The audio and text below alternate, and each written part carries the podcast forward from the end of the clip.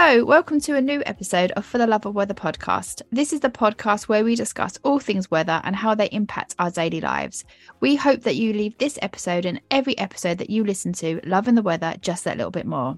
Hi, I'm meteorologist Gemma.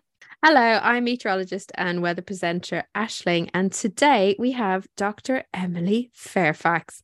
I mean, the fact you're a doctor, I know for a fact you've studied about six years, which means that you've probably got a lot more experience than that as well. Absolutely incredible. But Emily is assistant professor of environmental science and resource management at California State University Channel, Channel Islands. She's also an eco hydrologist. Like I'm already, I'm already in love. I'm already in love, and a fountain of knowledge on all things beavers, which are actually just so incredibly important in the environment in a couple of episodes previous, we learned a lot about beavers, and that's why we have you on, Emily, because we had no idea that they were so important in actually the future of our climate. So, without further ado, before we even get to that, we need to just go right back to the beginning, Emily, and just when was your first little love of right? Okay, I'm probably going to become an expert in beavers. Oh, that's a great question. And it's more recent than a lot of people think it would have been. So I always liked wetlands growing up. I thought they're very cool. I was fascinated by them. Didn't think much about beavers at all, um, including up through high school into college. I saw a bunch of beaver dams one summer when I was leading canoe trips in the boundary waters uh, on the Canadian American border. And I was like, wow, these are both cool and annoying to drive my canoe over. And that was kind of where that one ended. Um, and then I was working as an engineer myself and not really feeling like that was the job for me. So sitting on the couch, all mopey, watching documentaries, and one about beavers came on called Leave It to Beavers.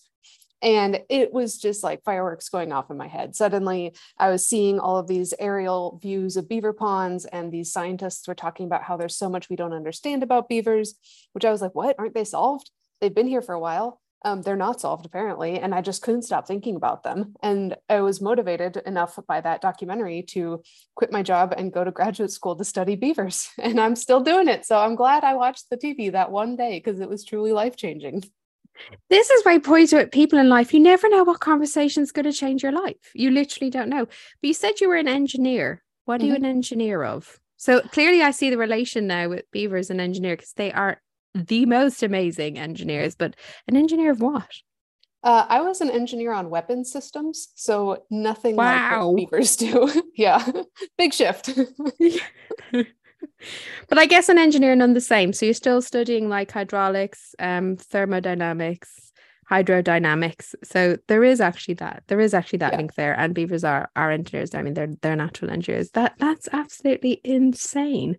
So tell us, you had that documentary and you thought, right, I'm going to go and change this. So, how have you now become assistant professor? That's amazing. like I think of I think of the word professor and I think of somebody who's uh, much older than you are, may I add. And I know people are listening to this, but you look so young. How are you already an assistant professor? All of the joy of my job keeps me young. Um, no, so I uh, I went, I was very motivated after seeing that documentary. And I was like, I'm going to grad school, I'm going to do my PhD, and it's going to be in beavers. And I was fortunate that my undergrad degrees were in chemistry and physics. So I had a very strong science foundation going into it. Um, and so I start my program in geological sciences, and I was just like, this is amazing. I want to use satellites to study this, which meant all my data was already there. I just had to analyze it. Uh, and I wound up finishing my PhD in four years. So I did that pretty quickly and then applied for professor jobs right out of my PhD, got one um, the first year I applied, and have just been like steam blasting down this beaver path ever since. Initially, like, what? That is just so impressive. Like, so impressive. So impre- I'm so glad I never went on to do a doctorate. I'd just been still trying to finish it all these all these years, all these years later. What was the name of your doctorate? What was the title of your thesis? Uh, oh my gosh, what was the title? Um, it was Building Climate Resilience in a Warming World from Beavers to Undergraduate Education, because I actually had a chapter in there as well about how we can make field studies more accessible so that more people participate in science. So it was about you beavers and people. Are ahead of your time. That is That's absolutely incredible. So tell us, how can beavers help with droughts and wildfires? Oh man, what can't they do? Um, so it's like a running joke in the beaver science community like, you got a problem, there's a beaver for that. Uh, and droughts and fires are not an exception to that joke. Um, when beavers move into a landscape, they will go into streams that are in various states of health. Some of them are really degraded from human land use change, um, overgrazing, aridification. Some of them are better off, but regardless of what that stream looks like when they start, beaver's first order of build business is to build the dam. And that dam starts to slow the water down and make it so that instead of just all rushing through right after every rainfall or right after all the snow melt, it just sits on the landscape a little bit longer. And that lets that pond water start to seep into the soil and recharge aquifers. So you're building up this water supply that when you have a period of drought, it's been stored and it's on site and it's underground where it's not necessarily just going to evaporate off right away um, and leave the landscape parched. And that's what plant roots can access. And so they drink that up and the plants stay green and healthy. And if you have a wildfire come through the landscape, it's just hard to burn wet stuff. Like it was probably the most impactful um, result I found was that beaver ponds are really fire resistant. But at the same time, it also feels the most intuitive to me. Like if I was being asked, hey, I want to start a campfire. Can you go get a bunch of stuff to start the fire with? Like if I came back with this big pile of wet leaves and sticks, I don't think I'd be invited camping again. Like it's not going to burn. It's so soggy. It's goofy to try to start a fire with that. And that's the same thing in beaver ponds. It's just so wet that it doesn't burn. So why why why do beavers do this? Like is this just their how do they find somewhere? What is it? What's their what's going on with them to even find the place in the first place to say this is the spot here everyone. This is the spot. This is what we're doing. Oh come. what's that like behavioral thing happening there cuz what I have actually very humbly learned is absolutely nothing to do with humans. They're just get, going about their business, aren't they? Yeah. So beavers are super awkward when they're on the land. They are technically both an aquatic and a terrestrial mammal, but on the terrestrial side, they uh, aren't graceful. So this is a 40 to up to 100 pound rodent with webbed back feet, little grabby hands on the front, and this huge paddle tail. And its body is shaped like a bowling ball. So this is like when they're walking across the landscape, it's really a waddle. And that makes them very vulnerable to predators. They know that, like evolution has taught them that over millions of years um, it's not safe to be on land. So beaver's number one priority is make more water habitat. And that's why they build these dams. As soon as they see a section of the river that they think they can get a dam to cross and be stable, they're going to start building because they need to be in the water to be safe. They're very vulnerable. Otherwise, all of this incredible engineering and landscape change is driven by the fact that they're awkward when they're running around the landscape. Um, but it really is huge and that is their motivation in so much of this. They make these big ponds so they have big areas that they're safe in. They dig these little canals out from their ponds further into the floodplain because they don't want to be caught walking around. They'd rather swim home if there's a problem. And so all of these complicated ways of changing the hydrology of a landscape really come down to the fact that the beaver is trying to avoid getting eaten by predators. So this basic survival skill of beavers why is it now or how is it that we can, without impacting them, get them to help us? Um, step one is leave them alone. So they will do a lot on their own. And people have a lot of people have this sort of compulsion to want to be involved in that and to really try to like boost them along and make them do better. And for a lot of beavers, the best thing we can do is leave them be. If they've already found a spot that they think they can fix up into a nice wetland, let them do it. Um, they have a good intuition for what's going to be damnable and what's not. And us trying to override that isn't always successful. But sometimes we really do want them to build in certain places and they're not doing it. And so there's a few ways to attract them to that site. One is to kick off the river restoration process for them. And this is called low tech process based restoration. Sometimes what it means is we go in and build fake beaver dams. So we use sticks and stones and mud, pretend to be the beavers, build a fake beaver dam.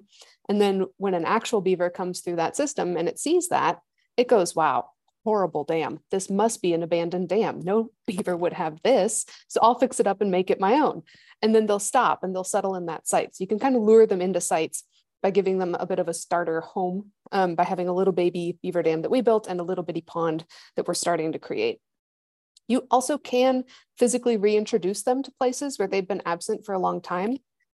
Uh, beavers have been overexploited a lot in their history. Um, everywhere that they're native to, they've been overexploited for their fur. And that has resulted in watersheds that used to have a lot of beavers having almost none today. And for beavers to reestablish in those environments, sometimes there's just not enough on site to do that luring back with restoration work. And so then you want to actually bring beavers back physically, drop them off at a site where maybe you have done some restoration work or that has a high chance that they're going to stick and survive, and then let them do their thing there. It's easier if they find a site on their own and stay there, or they find one of your BDAs and take it over. Um, but sometimes you do need to relocate them into a new system. How big a dam do you know of that you've like tricked them into taking over? Like what what has been a version of that as a successful project? I was just up at a restoration site in california called Doty ravine and a number of beaver dam analogs were built at this site over a span of a few years. Um, some of them were really well done and they could have fooled you to think it was an actual beaver dam if you didn't look too close. Some of them were a little hairy scary. Uh, the longest one that i saw was maybe 15 meters long. It wasn't super long and it's maybe a meter high. And it was just a bunch of posts that had more sticks laid on it to kind of mimic what a beaver dam would look like. Uh, beavers had fully taken that one over by the time I was at this site, maybe five years later, and expanded it to be like, I think it was probably 300 meters long. It was a massive increase. So they really just used that BDA, the Beaver Dam analog, as a starting point, and then they ran with it. Um, and that was probably the most extreme case I've seen of beavers taking over a beaver dam analog. There's another one at that site where the beaver dam analog is still there. It's probably only uh, maybe five to 10 meter length one. Um, beavers did not like where that one was placed. So they built a brand new dam about 10 feet, uh, which is like three meters downstream. And so they were just like, I don't like where you put it, but if you'd moved it up a little bit, it would have been fine. So I'm just going to build mine there. Uh, what what what did you learn from where you put them? What was like what what do you think they didn't or did like about that? So the one that they chose not to take over is fascinating. Uh, from the shape of the river sort of channel, the spot where they built it makes the most sense. But it had a bedrock bottom. Like there was no soil there beneath it. It was really scoured. So that's hard to build on because it's slippery and there's you can't like jam sticks into it. And so when the BDAs were being constructed, they put them upstream because it was close to that like good knickpoint, but there was still soil there. And the beavers, they for whatever reason decided that that was not acceptable and they would rather build on the bedrock than build where there was soil, which was like strange. Um, but their dam is in great shape. It's like a meter and a half tall. It's holding back a huge pond. They made it work. Uh, it goes to show you that we still think about what they're doing in our own human terms sometimes. So, like, we wouldn't want to build there. It's too hard. So, we didn't. Um, it didn't make sense to us, but it still made sense to beavers. So, we haven't fully captured their thought process, even when we're really trying to understand how they decide to change the landscape. So, they were willing to do the tough thing. Yeah. Ah how big can a beaver dam get? Like, what's the biggest ones that you've seen? Biggest ones I've personally seen. The tallest is uh, just under three meters tall. That one's huge. That's um, huge. Absolutely massive. Uh, and it's a very unique case of a beaver dam because it was on a creek that had been massively eroded. And so the creek was incised down about three meters. Uh, and so they were just damming it back up to reconnect it to its floodplain. And it's, you see this dam, it's ridiculous. They're like hoofing logs over the top of it now to reinforce it. Cause like, what's a stick to do? It can't even reach halfway down the dam. It's incredible. Um, and they've been maintaining that one for over a decade now. So it, it's working. Um, the longest one I've personally seen is probably around uh, 300 meters or so. And it started off like crossing a stream channel and then it just kept sort of going and the wetland was expanding. It was in a big valley bottom, so there's lots of room to expand and then it just starts curling around. And by the time this dam is finished, it's almost made like a full circle because it just keeps going and trying to like catch more and more water in this huge pond. It's kind of ridiculous. I don't know how they maintain that one because it's so big, um, but it's also not a super flashy system. So there's not like a lot of big floods that would come and damage it pretty often. So maybe they're just bored and they keep building on it. It's huge. You mentioned satellite images at the beginning. So can you see the dams and the beaver wetlands from satellite images? I'm obsessed with satellite images. So if you can, I'm going to search for them now. Yes, you can. Um, you can see them on Google Earth. You can see them uh, with Google Earth Pro. Any of those uh, historical images that are up there, you can just scroll back, see them all. The really big ones you can see with some of the coarser satellites like Sentinel 2. Um, wow. it, Landsat series is a little bit too coarse to really get an idea of them, but yeah, they're they're visible. What's the oh, resolution? I'm yeah, I'm trying to remember what the resolution is of Landsat. Landsat's 30 by 30 meter pixels. Okay. Uh, Sentinel yeah. 2 10 by 10 and then yeah. a lot of the uh, imagery that's accessible in google earth that's maxar and that's like super super fine resolution you can it's see crazy what you can see sometimes yeah oh individual sticks yeah if you get like a really high res maxar image and it's like right over one of the big dams you can actually see like the color gradient like a a lighter color blob that's a, like a new stick and then some older ones are next to it. You can see the it's very cool. So My i know mind's blown. i'm like i know I need to say this right now. I know we're talking about beavers but i'm thinking of james bond and spying. That's what it kind of feels that way a little bit. We've touched a little bit about droughts and wildfires but is there another way that um like beavers can help with flooding and water resources sort of in generally mm-hmm. yeah so they really they wouldn't be able to help with droughts and fires if they couldn't also help with floods. So the whole key of a beaver wetland and why it's so resilient uh, to climate disturbances is because it just like takes everything down a notch and it stores water. And so when you have a big flood event coming in, if that's a ton of snow melt, if it's a big rainstorm, it doesn't really matter. When all of that water is confined to a narrow river channel, it has a lot of power and it can like rip away at the banks and it can really damage homes and roads and infrastructure. But when you have that same flood wave enter into a really broad wetland, it spreads out. And that act of spreading out takes height off the wave and it takes power out of the wave. And so when it spreads out, the beaver pond itself is good at holding some water, but then these canals they dig, those effectively are piping water away from the main corridor out onto the floodplain, where, as its name suggests, floodwaters do belong. And once the water is out on the floodplain, it's on a bunch of vegetation, which is very rough, and that lets that water slow down even further and sink into the soil. So you actually have that flood wave being attenuated in the beaver wetlands. And if you have one beaver wetland after another, after another, after another, that's when you can start to see significant peak reduction in that flow coming through. Instead of having just this big, sharp, flashy wave come in, you have sort of a gentle rise in your hydrograph. It's pretty like it's pretty incredible what you're describing there. So so as the beavers are building these dams and they get bigger, they naturally build these channels. Is that right? Mm-hmm. Yeah, they'll dig out those little canals. They also build a lot of secondary dams. So beaver isn't just going to build one dam for its family. Most beaver families that I see in my research are maintaining anywhere from five to 10 dams. They have their big dam called the primary. That one has the big pond behind it that they live in. And then on either side, upstream and downstream, they'll have a series of smaller dams. And that helps control how the water's flowing to make sure they have plenty of water at their home pond. But they're also like an insurance policy against these disturbances. So if a flood comes in and it breaches one of those dams upstream or blows it out, that's okay. There's four more before the flood wave gets to the home pond. And then if the home pond starts to leak and you lose water from it, that's okay because there's a few more downstream to catch that water and to not let all escape. So it's just like this incredible buffer system they've built up around themselves that during floods is really good at catching that water and during droughts is really good at holding that water on site. They're the what ultimate engineers. wrong with humans? Like, I know. crazy to think that they just know to do that. That's absolutely amazing. I mean, they've been having to engineer the landscape for at least hundreds of thousands of years. Um, it's hard to figure out exactly when dam building evolved in beavers' lineages. Some people think it was 7 million years ago. Some people think it was 24 million years ago.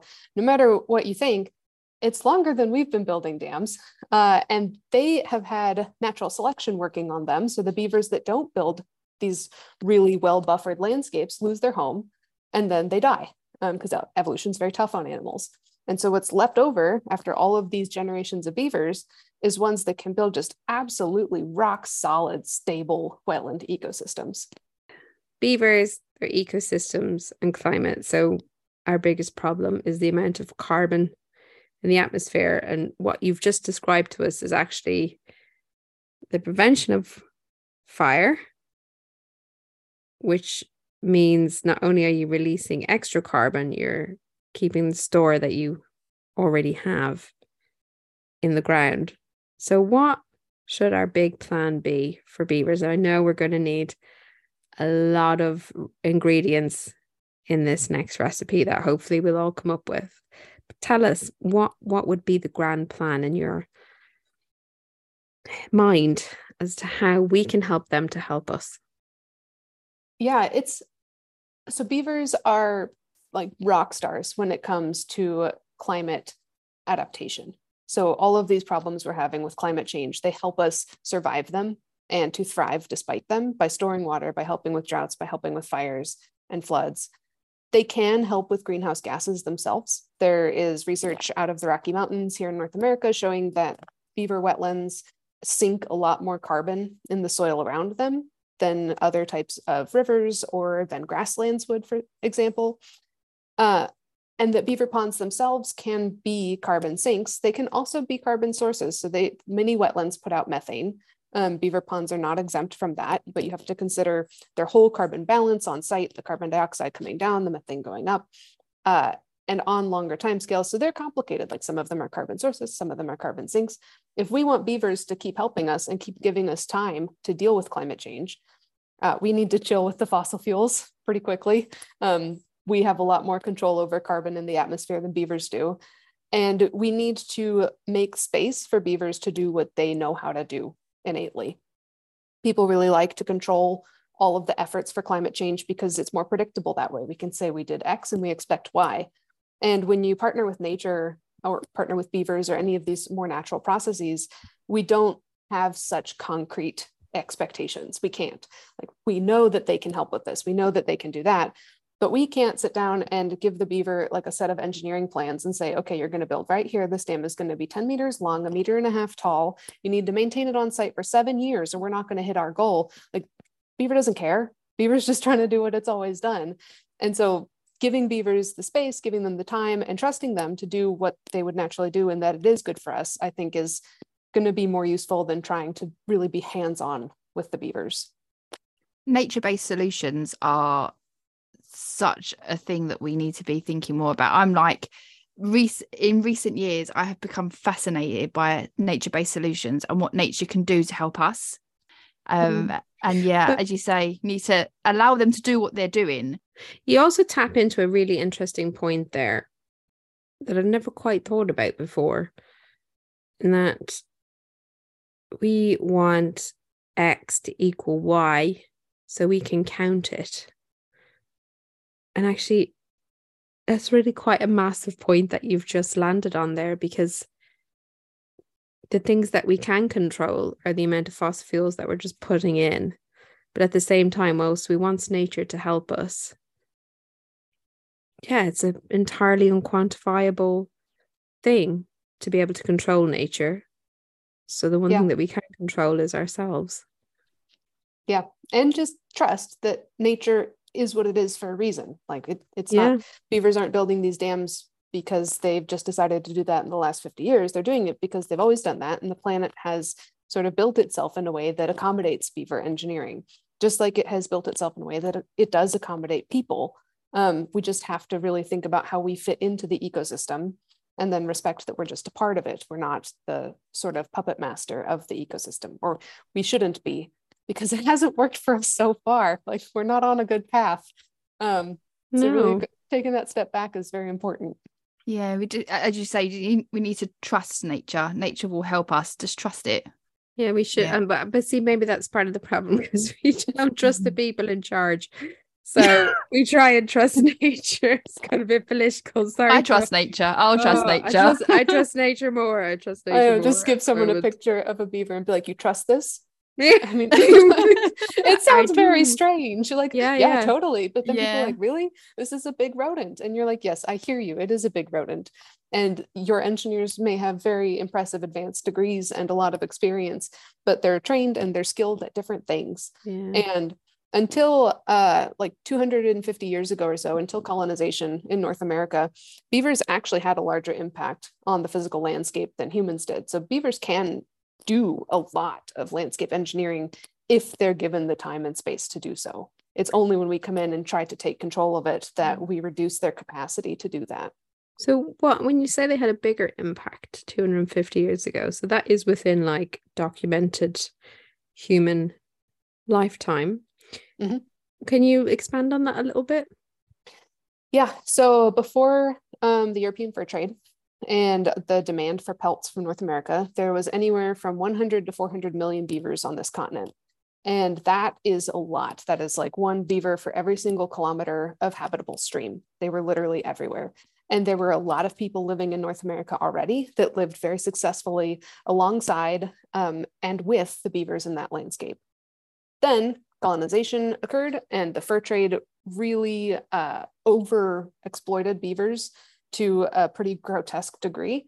And their population was down into the hundreds of thousands within the span of a couple decades. So, drove this animal to near extinction really fast. And today in North America, we're looking at having like 10 to 40 million beavers, which sounds like a lot, but that's 10% of their historical population. So we're still recovering from this massive loss of an ecosystem engineer and a keystone species. And it's one thing to lose a lot of a species, like that's always a problem, that's always a bad thing. But losing a species that is responsible for physically changing the landscape in such a dramatic way and creating critical habitat for so many things. That's why it's a keystone species. It makes wetlands, and so many things need wetlands. Like this, that scale of loss is hard to imagine. And we're still grappling with how to describe what some places used to look like when they had all these beavers. They were so radically different. You see places named like Beaver Dam Creek or something uh, in the American Southwest, and they are bone dry today. But they wouldn't have been named that if there'd never been beaver dams there. And so it's just these little glimpses into what it was like and what it could be like again if we are a lot more sustainable in how we live with and work with nature. And what what type of um procedures are in place for that? Is there much protection for them now? Where what you know who's for want of a better word responsible for rebuilding that population? It varies really dramatically. Um, state to state in the United States, there's different policies. In some places, you uh, have very strict regulations on if you can kill a beaver and when. In some states, it's a free for all. If they set foot on your property, you can kill them and you don't even have to tell anyone about it. Um, it's it's really uh, unregulated when you think about it like as a nation. It's unregulated because it's so many different regulations from place to place. It's pretty similar up in Canada. I'm not exactly sure how Mexico is managing their beavers, but generally speaking, there is no cohesive plan. Um, some places are really proactive, and like California just established a beaver based restoration and conservation program that's state funded. It says, like, we're going to protect these things because they can help us with climate change. So let's invest time, money, and people in that. Um, Washington state is similar, but then there are places where beavers are routinely shot by the dozens during hunting season because that's just the culture and it hasn't changed and there's nothing to stop people. So it's really hard to say if their population is recovering, shrinking, staying the same. Yeah. Uh, it's not being monitored at a large scale and it's not being regulated at a large scale. And is that something that your community is, you know, trying trying to change? We're trying we'd like to see a lot of changes there. Getting a national beaver policy would be a dream, but also a policy nightmare. And most of my working community is scientists that are scared of that. Um, myself included. Why? It's, it's pretty intense to start wading into that because then, at least in the US, it is hard to continue to just be a scientist and do your science when you are also advocating for policy because things have gotten so polarized that you just get lumped and then you lose the ability to connect with people like across the aisle. Um, so it's challenging. A lot of scientists I know mm-hmm. work with nonprofits who have people that are a little more policy literate, have better training on how to work with these different stakeholders and groups and people that make laws. Um, and then the scientists inform that. So we're working on a network with it. It's hard. Um, mm-hmm. We're really trying to help right now, just figuring out how many beavers we have like yeah. 10 to 40 million is not a small window. That's a really big window. Uh, and it's honestly based on a number that was printed in a paper in the 1980s that was based on a number from the 1920s that was based yeah. on an estimate. So it's like really hand wavy. We'd like to know how many we have, and we'd like to establish better methods for monitoring their populations so we can at least see are they going up are they going down are they responding to conservation efforts or not um, there's so many really fundamental questions about their population that don't have answers right now. With the beaver world it there's a lot more vocal people than mm. i think some other disciplines have. I mean myself and several other scientists have testified to state legislatures before and just said like this policy is garbage. Um, it's not based in fact. And that's where we found ourselves to be most valuable is to step into those spaces and say this is not factual. Um, this shouldn't be in place. This should be undone. Delete it. Start from scratch. Um, and they have very mixed success uh, but what it does do is it puts a face to the sort of like mm. unbiased um, data on it and then like i routinely will interface with politicians and with policymakers and I will talk to them, um, but I will not be the person who puts forward the legislation because ultimately there are skills in that that I just don't have and don't have time to learn. Um, and so I think that from my perspective, like the real thing scientists need to do is to talk to the people that do this kind of work and that do policy and do advocacy and ask, how can I help? How can my data help? How can my insight help? Because everybody has a skill to contribute. And a lot of scientists honestly have potential to do a lot of harm if they don't know how to talk about their research and then get it all twisted in the media and cause confusion and like mistrust and that's also a, careful line to walk because we are trained in a lot of things but speaking to the media and public speaking is not one of the standard parts of a scientist's curriculum. No and you know what? You're, you're actually you're so right there. You're you're absolutely right. And and you know um myself and Jem about work in the media, so we completely understand that you must have your quotable quote, you know, um, because you can pick out any part of a paper and skew it. And we've seen that happen in the media. We've seen it. Mm-hmm. We've seen it happen in the media. So yes, you do make a fair point, but it is lovely and reassuring to know that actually you already you are wading in just in a in a um in a different way much like the beavers coming in the channels. totally. yeah. And you raise a really good point as well about the science communication, which has become a massive thing Huge, in like the last yeah. few years. And you can do all the research and all the studying that you want, but if you can't effectively communicate that with people, mm-hmm. no matter who it is, it, it's pointless. You need to be able to communicate that, and it's vital to have that. Make that topic or that, you know, yeah just give somebody that take home message mm. and they're mm. like ah maybe i will never become an expert in this but i know i need to care yeah or i know i need to listen it's like tricky though because some of it's chicken and egg like you want to be good at it but you get up good at it by practicing but you don't want to yeah. be practicing too much if you're not good at it and so finding like, so true like you got to find like safe groups to practice with so that you can start talking to like more and more high risk high impact audiences. So yeah. the first time you go out and like talk about your cool study is not with like the heads of all the state agencies. It's probably with like a local library group and like practice and see what works and then you know scale up from there.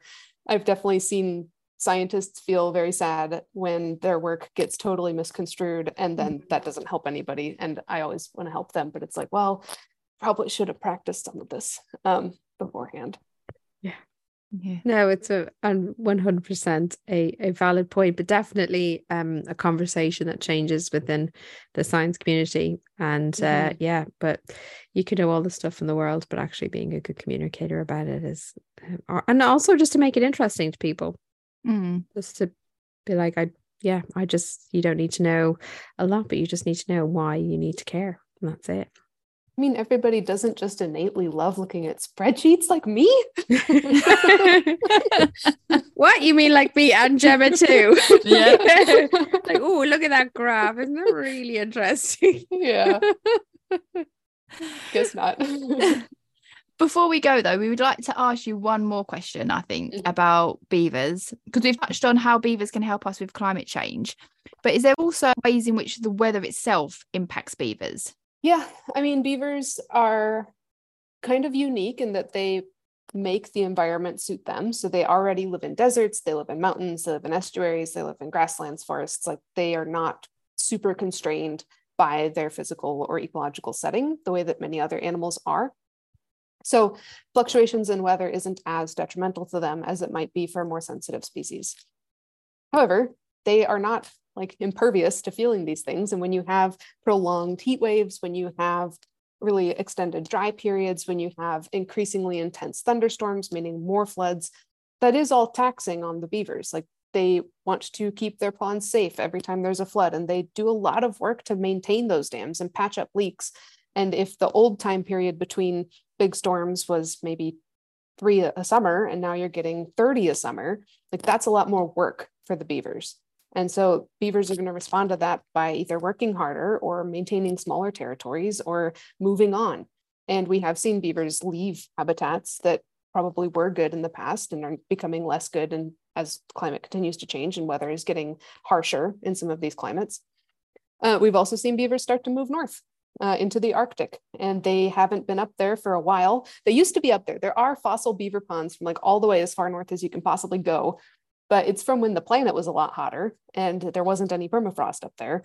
Uh, there's permafrost there today, and beavers, as that permafrost is melting, they're following it north into these new habitats as shrubs start to grow. It's called shrubification of the Arctic. Um, beavers go up because they're like, hey, new habitat looks great.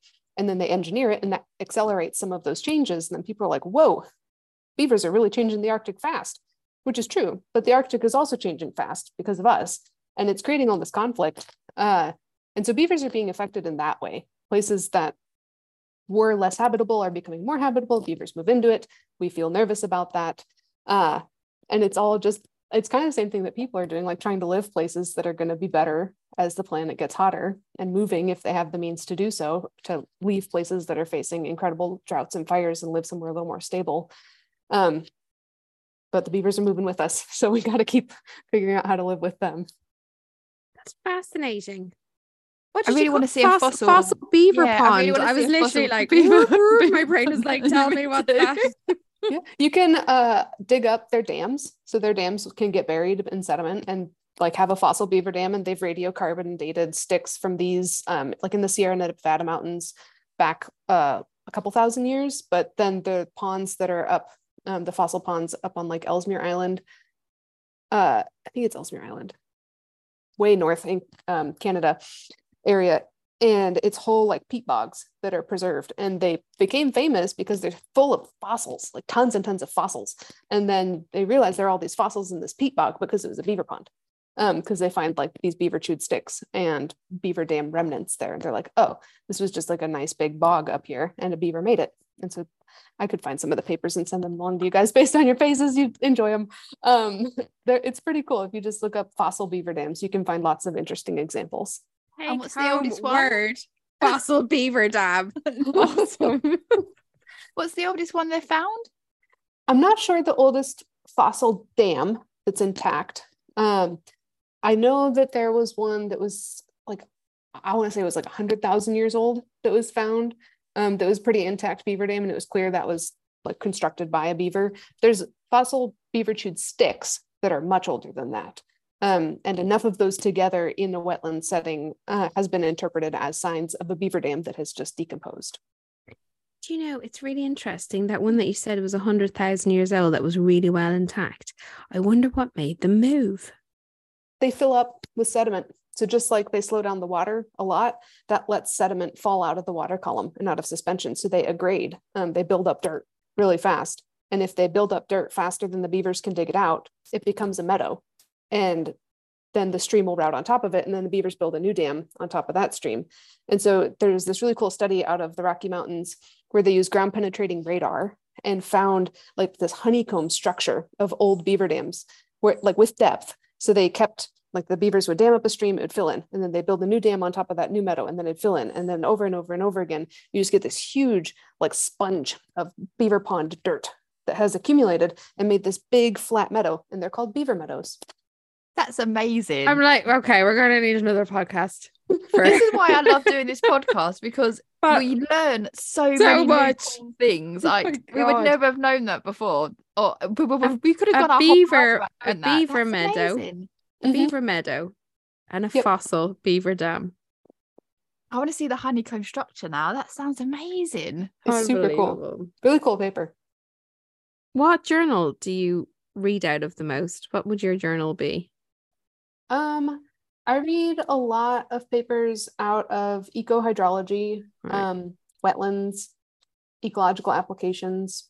A lot of these journals that are like kind of on the fringe of ecology, water, and geomorphology uh, or geology tend to be where you find beavers because they affect all those really dramatically.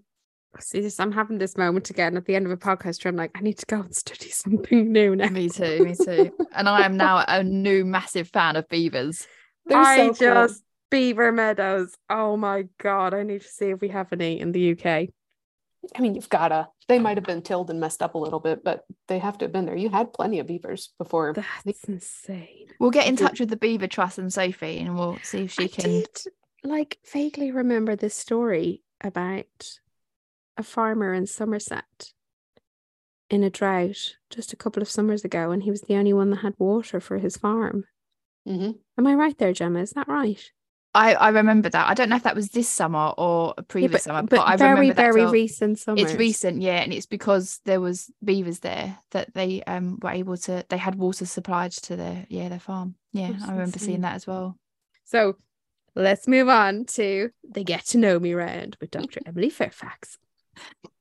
So these are a, a variety of questions. Some of them are a little bit related to weather, and some of them are totally random. So the one we always start with is what's your favorite season?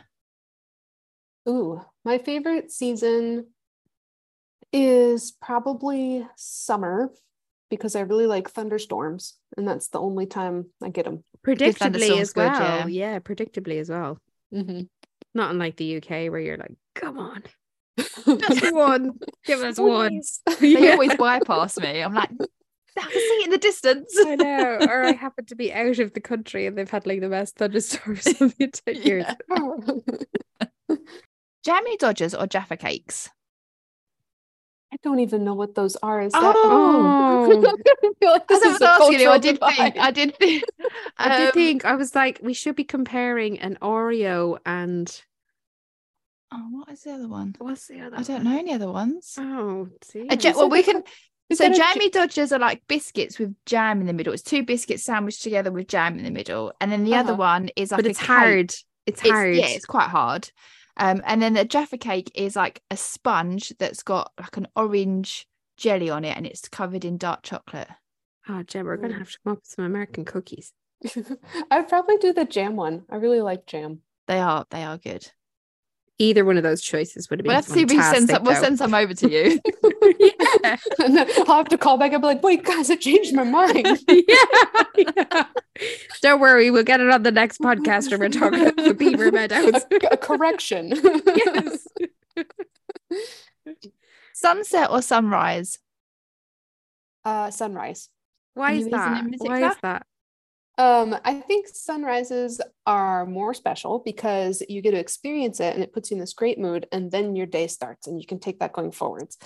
So I like them after my own heart. Exactly why I love them as well. I'm like, right, I have this beautiful start to the morning, the whole a whole day of hope ahead of me. Mhm. If you were a fruit or vegetable, what would you be? Hmm. I would probably be a tomato because I really like them and they grow in the summer. And I have lots of good memories of them from childhood, especially of growing too many of them, then having to like waddle around my neighborhood with a paper bag full of them and go to the neighbor's house and be like, Do you want tomatoes? Um, and it was like a social vehicle as a child. So it'd be cool to be a tomato and get to go see everybody when I've been overgrown. That's wow, that's so sweet. That's, That's a great so answer. I And you were so decisive as well. I You were right in there. Yeah. I, this is what amazes me. People just seem to have an answer for these things. That's obviously what incredible. I think about all the time. yeah. If you could invite anyone to dinner, they can be anybody at all from any historical time frame. They can be a fictional character. Who would you invite? Mm. I would probably invite Gandalf from Lord of the Rings hmm. Amazing. because he seems to be quite wise and also everywhere and connected to everyone. And so if you like buy into the model that if you share knowledge with one person and they have a big network, that knowledge will share even further. Like imagine if I was sitting with Gandalf and talking to him about beavers. He talks to so many people in the Lord of the Rings trilogy. Like that knowledge would spread way further than I could do on my own. That's a really good answer. It's always made me think about becoming an avatar. Same thing. I'll just hook into the system. Be like, spread my knowledge. totally. and then we would know what a Jaffa cake and a, we wouldn't have any we I would have wouldn't have any international biscuit problems. I've got another one that I've just thought of actually. If you had to choose between a trip to the beach or a trip to the mountains, which would you choose? Mountains oh, J- in a heartbeat. I love the mountains and I love rivers and streams and beaches are cool and I find them very interesting. Uh, but I some of my most like formative experiences in nature were in the mountains and so they're more special to me. Which mountains Yeah. or do you have a mountain you grew up near or Um, I didn't grow up near any mountains. I grew up in the Midwest, which is like flat corn land. But uh, the mountains that were the most influential were the Rocky Mountains because I did my PhD right at the foothills of them, and so I'd like see them every day, and that's where I'd go to study beavers, and that's where I launched my career, and I just really enjoy them.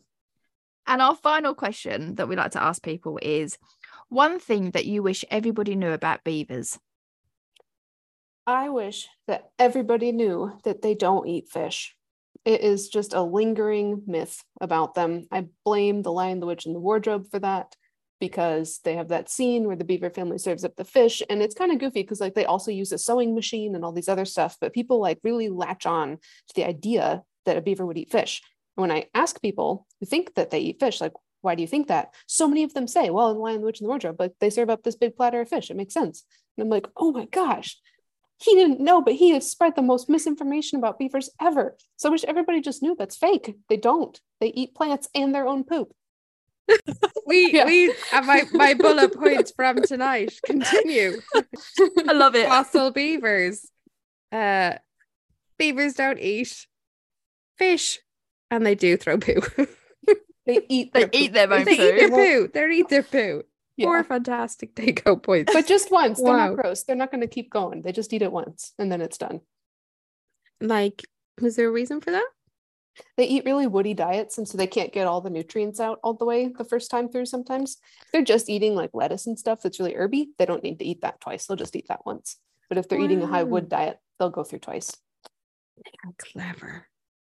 Okay, Emily. So at the end of every episode, we like to leave everybody with a little weather wisdom. So a little take home message. Now, you mentioned earlier in the podcast about how many beavers were around before they started getting hunted and pushed out of their own population, which was somewhere between was it seven million and some giant number like 40 million. Is that about right? It used to be a hundred to four hundred million. 100 to 400 million. So, if we had that amount of beavers now, how much water would we have?